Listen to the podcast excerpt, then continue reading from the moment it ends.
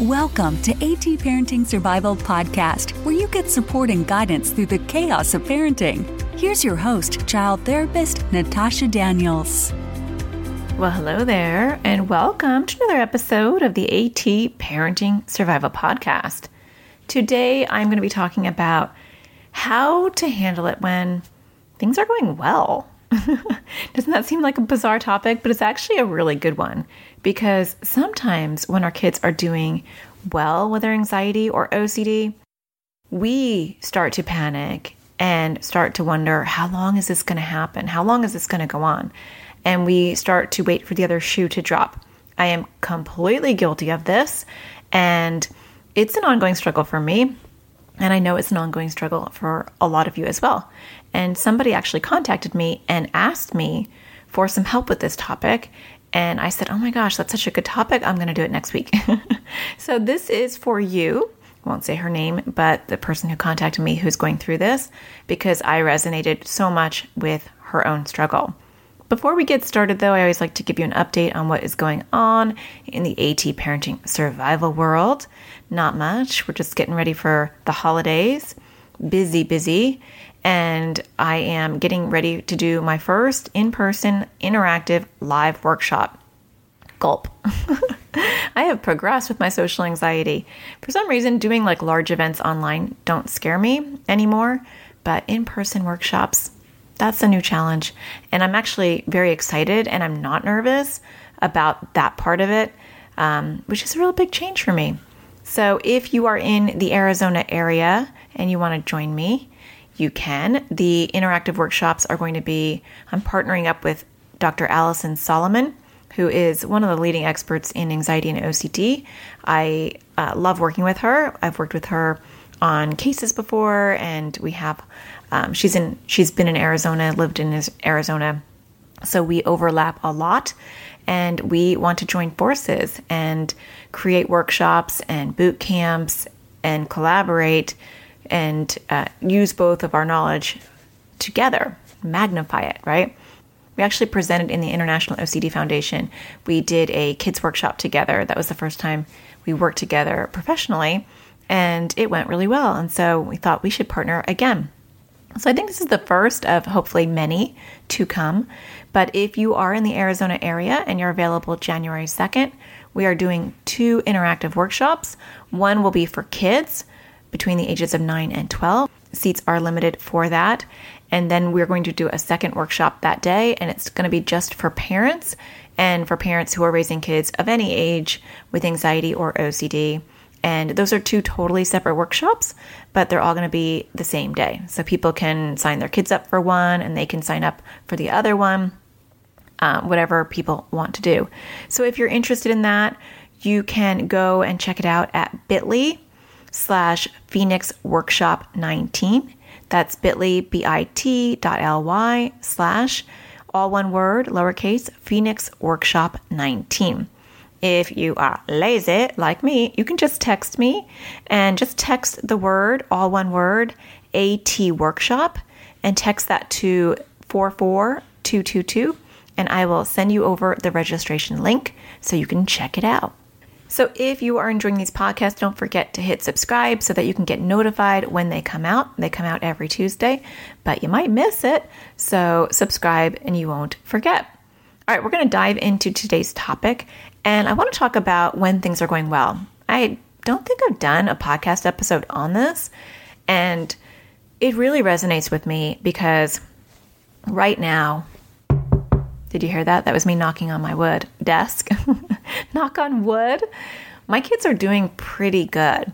I mean, we have had some bumpy roads, but right now things seem really manageable.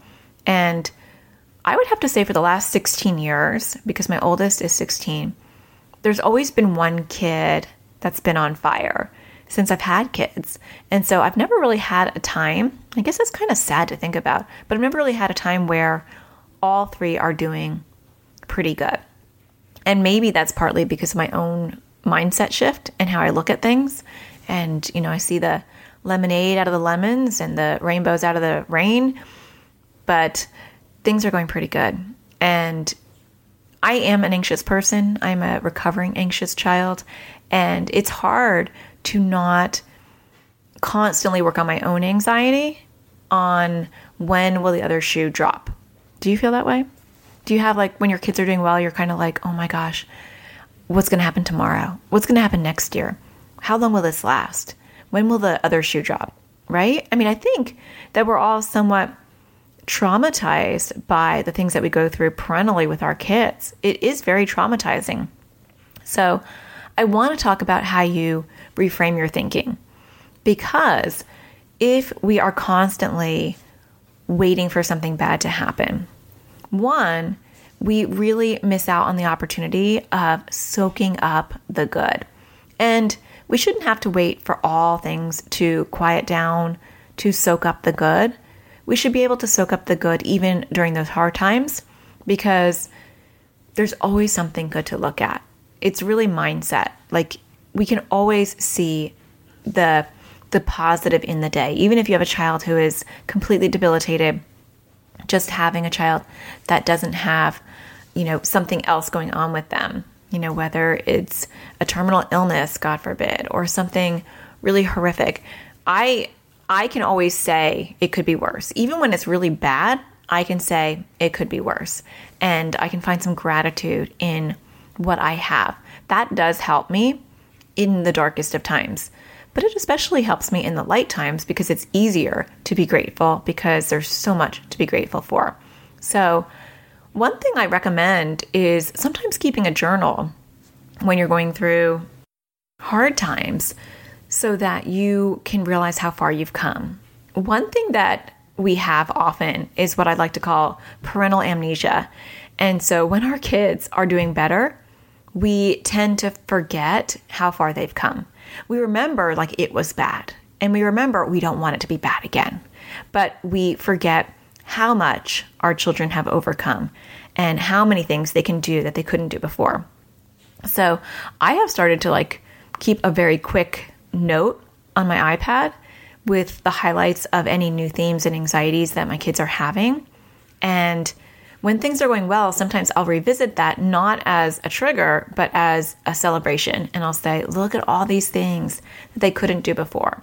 And it it uplifts me because I realize that a lot of those things on the list won't ever happen again. Like they're way too far ahead that they would never go back that far. So, some things that can help are also staying staying in the moment. And I talk about this a lot um, if you caught my three part video series on self care for parents who are raising kids with anxiety and OCD, I did spend quite a long time on this topic of our perceptions because our perceptions really shape our reality. So we can have everything going pretty well, and we live in a world where our children are still debilitated. We live in a world where our children are still fragile and we don't adapt, we don't pivot to allow them to grow and to celebrate their successes. We don't do that on purpose. It's just it's really trauma. We are we're frazzled and it's hard to recover from the things that we go through as parents when our kids have, you know, pretty extreme anxiety and OCD issues. So, staying in the now is really helpful. So, when your mind goes to that what if place, that catastrophizing kind of mentality that we all can get into, you really want to be your own gatekeeper. And I see this a lot in my practice. I see this a lot in the AT parenting community where parents will talk a lot about the struggles they're going through, and a lot of them will be talking about things that haven't happened yet. They're things that they're worried might happen. And if we always live in the future and we never live in the present, we miss those opportunities to one, celebrate our child and where they're at, and we miss the opportunity to soak up our kids because they're more than their anxiety or OCD, right? So I probably every single day go to a what if place. And probably every single day I catastrophize on some level. You know, my anxiety is better than it's ever been you know, my social anxiety was probably debilitating. I didn't even realize it was debilitating because I told myself stories and lies that covered up my social anxiety. You know, I'm just an introvert. I just don't people well. you know, and I, and I made excuses until I realized, wow, I actually have like a clinical disorder. But my brain is still wired to be anxious uh, to the point where, like, when I go and throw the recycle out my garage door and I open it, like, I always have an intrusive thought that someone's there choking me. It's so bizarre, right? So I open the door and, like, I have that thought and then it goes away. I have that probably like a zillion times a day. Well, maybe that's an exaggeration. I have it a lot. And I'm sure anyone who, who is listening who has anxiety has that, where you have just these intrusive thoughts of something bad happening to you all the time, right? And sometimes that overlaps and it goes into our kids as well, where we'll see our kids doing something and we can get an upsetting image in our head of it not going well. And less of a spontaneous visual, like the ones that I get sometimes are just like spontaneous, you know, like I see a car hitting me or I see someone hurting me and it's not based in reality. It's just my anxious brain just, you know, saying, "Hello, I love you. Why don't you talk to me anymore?" So, but sometimes when I see my kids doing things, I can see that as well with them. And a lot of times those are just memories of what has happened or could happen again. And we want to be our own gatekeepers and say, no, what's happening right now? So I actually have to catch those thoughts, and I recommend that you start to pay attention to your thoughts. We want to not be victim to our thinking. And so I have had to learn to be very cognizant of the thoughts that I have. I'm like the thought police in my own head. And not in a bad way, but in a in a in a safety, comforting, nurturing sort of way. Like I've got my own back and I'm protective of my brain. And so when I have thoughts that come in, I get to choose how long I'm going to sit with those. And I get to choose whether I'm going to grow them or I'm going to shrink them or I'm going to ignore them. And that's what I teach kids as well. So when I get a thought that says, "Oh my gosh, what's going to happen when he's 15?" You know, what if what if the, all those issues come back? I'm aware of that. I'm alerted by my thinking police. And then I say, I reframe it and I say, What's happening right now? Oh, you know what? Today he's eating really well. He's on his second piece of pizza and he's doing really well. And he went to school today and he has a friend and he said it was a good day. And he hasn't had any OCD issues today. I haven't seen anything. I haven't seen any anxiety. And so we're doing okay today. So let's just go back to today. So I actually talk to myself in that way to anchor myself back to today. I don't allow myself to sit in those fantasies for too long. And that doesn't come natural. My brain wants to daydream. My brain wants to play that reel of what's going to be happening. You know, the movie reel of all the what ifs. And we can allow that to happen and we can grow it, or we can be aware of it and we can try to catch it when they do happen. Because ultimately, it will impact our parenting. So I want to talk about that because when we love our kids, but we are so nervous that they're going to have a hard time, we tend to parent differently. So we don't allow our kids to have experiences out of the comfort out of their comfort zone because we worry that it might set them back. What if it causes all their issues to come back? So sometimes we treat them with kids' gloves, and that's not a good thing because we want them to grow. And if we cocoon them from because of the past, then we're not giving them the opportunity to expand and grow. And that's super hard because a lot of times I I can't even stomach it. Like I'm so nervous about seeing something happen that you know, I have to pass it off to my partner. And being aware of what you can't handle and what you can handle is a really good thing because we don't want to convey to our kids that they don't they don't have this, right? we give off an energy, whether we are speaking or acting in a certain way. We can't hide our emotions. A lot of times, parents will say, I can fake it, but you can't fake it because your kids can pick up on it. Kids with anxiety and OCD are incredibly intuitive and they're emotional sponges. And so, even if you don't say anything, but you're nervous, you're anxious for them to do something that maybe in the past they couldn't do, or you're nervous, that's, you know, that's the first sign of many signs to come that they're not doing well again. They will pick up on that. And those moods are contagious because if we don't believe in our kids, they don't believe in themselves. And so it's a vicious cycle. now that's not to make you feel guilty, it's to make you aware of it. And so, one, you do your own work. We have to do our own work as parents to really bring it back. And like I said, police our thoughts, reframe our thinking, and stay in the now, right? Easier said than done, but it's an ongoing, everyday exercise. There's not a day that goes by that I don't reframe my thinking and bring me back to the now. Seriously, every day. But that's because I have an anxious mind. So I can't control what initial thought I have because my brain is going to present that to me. But then I get to choose what I do with it. Do I want to ignore it? Do I want to grow it? Do I want to reframe it? I get to choose that. I also get to know when I am going to be triggered.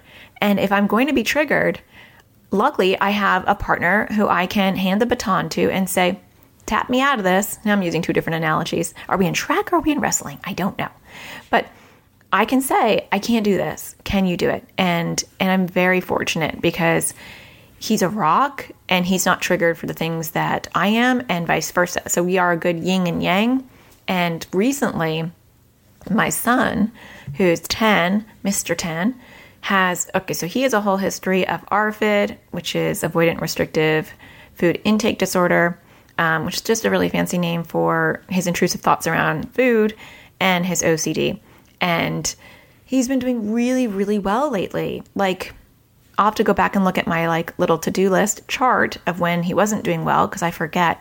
But he's been doing so well that I've just been on the eye lookout for like any new signs of anxiety or OCD. And I'm going to talk in a minute about how to do that without uh, being stressed out and being uh, anxious about it. But he was getting a an expander in his mouth, and I was so worried about it. And I was more worried than he was. And I projected all my anxiety onto the situation. And I was trying to be really careful not to project it onto him. And I actually think I did a good job, which is a miracle because I was very, very worried about it. Because he finally got over his fear of the dentist. And so um, that was pretty awesome. And even the, like the dentist office wrote him a letter and said, "We're so excited. Your you know your anxiety seems so much better," which I thought was very nice and, and considerate. And I didn't want to ruin things for him. So when they talked about the expander, even that I was overwhelmed. I thought, "Oh my gosh, you're going to put something in his mouth that is going to make him feel like he's choking. That's one of his core fears. And it's pokey. And I know it's going to sound really weird, but like one of his core fears is being poked. So he had a major fear of shots, needles, cacti. We live in Arizona, so there's a lot of them. And like people poking at his stomach to the point where he would have to cover his belly button all the time. So, like, very OCD intrusive type of thoughts. And they're going to put this contraption in his mouth that's going to like poke him, like 24 7 and make him feel like he's choking. And it will make him not be able to eat. Joy. I was like, you got to be kidding me. If you could wrap up like all of his anxiety themes in one contraption, this thing covered all of them. So I was super anxious about it because I thought first they're going to ruin his ability to go to the dentist because he's going to have to get these molds, you know, for the contraption, the appliance. And then He's not going to be able to eat. He's going to feel like he's choking. Um, I just thought it was going to be a total nightmare. But guess what? Those were all my thoughts. Those were all my what ifs. That was me catastrophizing. That was me not reframing. That was me not being hopeful. And so at least I had the wherewithal to not um, verbally or openly share this with him. He was very excited at the dentist when the dentist told him he was going to get this appliance in his mouth. And I thought in my head, you have no idea idea what they're about to do to you, you would not be excited. But he liked the idea of getting braces. It's kind of like a coming of age kind of thing. He was excited. And and I privately told the dentist, um, I don't think this is going to work. I don't think he'll be able to survive the molds. And I even didn't pay. They they postponed me paying for it until after he got the molds done because I was so positive that he wouldn't be able to do it. And he came out of the appointment and he was like, okay, let's go. And I'm like, wait, did you get the molds? And I didn't go back with them. Um, they don't normally have you go back anyway, but they did ask me, do you want to go back with them? And I knew that my anxiety, even if I didn't say anything and even if I put on a brave face, it can be felt. It can be felt. Our kids can feel it. And so I said, You got this. You're doing so good. And he didn't want me to come back. He didn't really care. He was like so relaxed. So he went back there. And um, the hygienist was like, Yeah, sometimes we think it's a good idea that parents wait out here. And you have to really be able to gauge whether you're going to be a hindrance or a help to your child. Even if you fake it, they can feel it, right? So he came back and he had no problem. So that was crazy number one. And then he he had this appliance in his mouth and he started to panic. When he got home, he started to feel like he couldn't breathe. He was kind of having like a mini panic attack. And inside, I'm thinking, oh my gosh, this is the beginning of the end. We need to go back to the office. They have to get this thing out of his mouth. You know, eh, but outwardly, I'm like, let's just get some water. Let's just go on, you know, go watch the, your iPad. Let's go watch a movie. You're just to, your mouth just has to get used to it. So I'm saying all the good things, but I am not really, I wasn't being a good gatekeeper of my own thoughts, right? Because I'm thinking, this is a disaster. And then the first day, he couldn't eat anything. And I was freaking out because I thought he is already super underweight. He's never really gotten back his weight from um, his issues with OCD around eating. He's never been a really big eater and he's super skinny. And like super skinny kids kids run in my family anyway, and so that's just part of the deal. But he is like emaciated, and so he just does not have five pounds to lose. So I completely panicked. I panicked so much that I actually posted in my Facebook group that of 14,000 parents who are so supportive to each other. Uh, I very rarely reach out to get my own help, and I asked, "Does anybody have any help or insight how you help your child with these expanders in their mouth so that he can eat. And for those of you that are in my Facebook group and who responded, I want to thank you. It felt really nice to get all this support to me. You know, like I'm so used to dishing out support that it was like really cool to to feel the love in that group pouring towards me and giving me suggestions and it, it actually made me feel so much better. And it made me feel good about having this group because I thought, gosh, now I get it. Like when you're in a bind, it's nice to hear from other parents who have been in the same situation. So if you're not in my group, you should join it because there are a bunch of nice people in there. And within two days, he was eating totally normal, which is a miracle. He's just, he's resilient. He like, he figured out how to get this food that gets stuck in his appliance out. He makes this really obnoxious hacking sound. But hey, if that's what he needs to do to, to, to eat, I can handle it. But in the office, they showed me how to like tighten this uh, expander. You have to tighten it every day. For those of you that are going through this, it's not fun, right? And I almost had a panic attack doing it because I was choking him and he was panicking and I was panicking. And I thought, yeah, I'm not going to do this ever again. So I went home and I said to my husband, there's no way I can do this because I'm too nervous. And he can sense it. And then he gets nervous because you know, when someone's doing something to you and they don't see, feel solid about it, it's not a good thing. And so my husband's like, no problem, I'll do it. And he's been doing it ever since. And my son is like so casual about it, and everything is fine. That's the whole point of my story is that I built up all this worry and all this energy. Your brain doesn't know whether it's in the future or it's current. When we are living in a stressed environment, whether it's induced by our thoughts and our what ifs or our reality, our brain doesn't know the difference. So, all that stress that I was creating never actually happened, but I lived it. It was a wasted few days because I lived it and I didn't need to. And it's the same thing for you.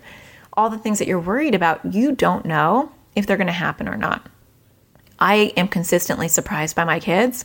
I am consistently surprised by what they can handle and what they can do. So, I'm sure your kids are the same way. It serves no purpose to worry about what will be because most of the time, what you think will be will be completely inaccurate. You just don't know. And so, why elongate whatever might be happening or whatever will happen by making it happen now in your brain? Because your brain will process it like it's already happened. The chemicals, the cortisol, the adrenaline, the things that happen when we are stressed will happen even just with those thoughts. And so your brain does not need that. Your child doesn't need that. So I would say you really want to be very aware of what your thoughts are. And I always call it backburnering it. So if there's something I'm worried about that isn't happening in the next week, depending on what it is, um, like this appliance wasn't happening for like three months. So I didn't worry about it until I got closer to the day or next school year. Sometimes my brain will worry about next school year for my daughter. Like, oh gosh, what kind of teacher will she get? She really needs to get a certain type in order to do well. Well, I don't know that. That's a story I'm telling myself. I don't know the future Miss Eight year old, right? Because the Miss Eight year old that I have today is not the Miss Seven year old I had last school year. They are completely different. Uh, she has done so much better. So I can't worry about Miss Eight for next year because I haven't met the new Miss Eight and you don't know your future child. And so you're basing the future on your old child. And that's not fair because your child's growing every single day. So, a lot of this is just mindset reminders and being able to reframe your thinking and bring it back to what's going on currently in your life instead of worrying about the future. The only things we need to worry about are the things that are coming up that we have to pave the way. So, if I'm worried about the school year for next year and I need to start doing a 504 process, um, for those that are in the states you know if i need to start creating a 504 plan okay i'm going to have to do that in the you know now so that it impacts the future. But there's a lot of things that we worry about that aren't relevant that we don't need anything we don't need to do anything for but yet we're still ruminating and obsessing about it and struggling and then we're not able to soak up our kids so i would redirect your energy and focus on the things that you love about them that are not anxiety or ocd related Get into activities that your child loves to do with you that are not anxiety and OCD related. See it as a break, right? And to circle back to what I was going to say before, you don't want to hide your head. You don't want to bury your head in the sand and not look for new anxiety or OCD themes, but you want to file them away and and not grow them or germinate them into like these very heavy things. You just want to file them away. And that is a good thing to do, but you just have to be very cautious about how you do it. So, like with my son, I'm noticing a couple things that seem somewhat OCD related. He will tell me they're not, and I'm just watching him and I'm observing him. I'm not over processing with him. I'm not trying to discuss it with him all the time. I'm just noting it because it's something that maybe we'll revisit in the future, maybe not. I jot it down in my little notebook thing and then I let it go because currently, today, it's not a problem. Yes, maybe it's a little bizarre. Yes, it's something a little concerning, but it's not a big deal today, right? So I don't want to be ignorant and blind and say I can't look at anything that can be anxiety or OCD related or a new theme popping up because I don't want to upset myself. I don't want to be ignorant in that way because turning the other way is is not being very proactive. But on the flip side, I don't want to live in those moments. I don't want to live in the, the possible symptoms of tomorrow when I'm just seeing an inkling of what they might be today. Because a lot of times they fizzle out and they don't turn into full blown issues. And a lot of times, to say a lot of times again, kids will do really, really poorly for a period of time. And then when they, they build and they learn their skills, each time they hit a bump, they tend to do better. That's what I'm noticing in my family. It's what I notice in my practice is that kids are resilient and every time they hit a bump, more more skills are built, more understanding is gained and more resilience is found. And so every time they hit a bump, they tend to get over it quicker and easier than they did before. So it's very rare for it to get as bad as it did the first big time that you had that huge struggle that normally gets people very concerned. So there's always your outliers, but that's what I normally see in my practice and with my kids. So I hope that helps. I want you to enjoy the holidays. I don't want you to be stressed and worried about something that doesn't even exist right now. So go hug your kids and celebrate them and do something totally unrelated to anxiety or OCD and enjoy this reprieve because it is a journey, it's their journey, and that's something I remind myself all the time about. I often worry about you know, one of my kids being bullied and I'll worry about how they're doing. And then I think, you know what? I did okay. I had all those issues. Those things happened to me and those made me turn into a better person. Those those things that happened to me as a child make me a good therapist. They make me a good mom. They make me a good human being because I had to go through those to empathize with people. I had to go through those to build my skills and to become a better human being. And in my darker times, I remind myself that about my kids that I can't cocoon them from every every bump. And those bumps are going to make them stronger and better as human beings. And and I should give them the benefit of the doubt that they are resilient and that they're going to be okay. So, I hope that you are having a good day today. I hope you're enjoying my podcast. If you're enjoying my podcast, um, you can give back. Gratitude is always a good thing. And hit a star on iTunes. It'll take two seconds and it does make a difference. It's, yes, it's one person hitting a star, but they add up and it shows other parents that this is a valuable podcast. If you have a few other seconds, find those few other seconds somewhere. It will take you probably literally one minute to write a review. And that also is huge in supporting the podcast. So I appreciate taking the time to do that. So I hope that you find the sparkle in everything you do. I hope you focus on today and not tomorrow. And I'll see you again next Tuesday. Take care. Thank you for listening to AT Parenting Survival Podcast. For more tips and parenting support, visit anxioustoddlers.com.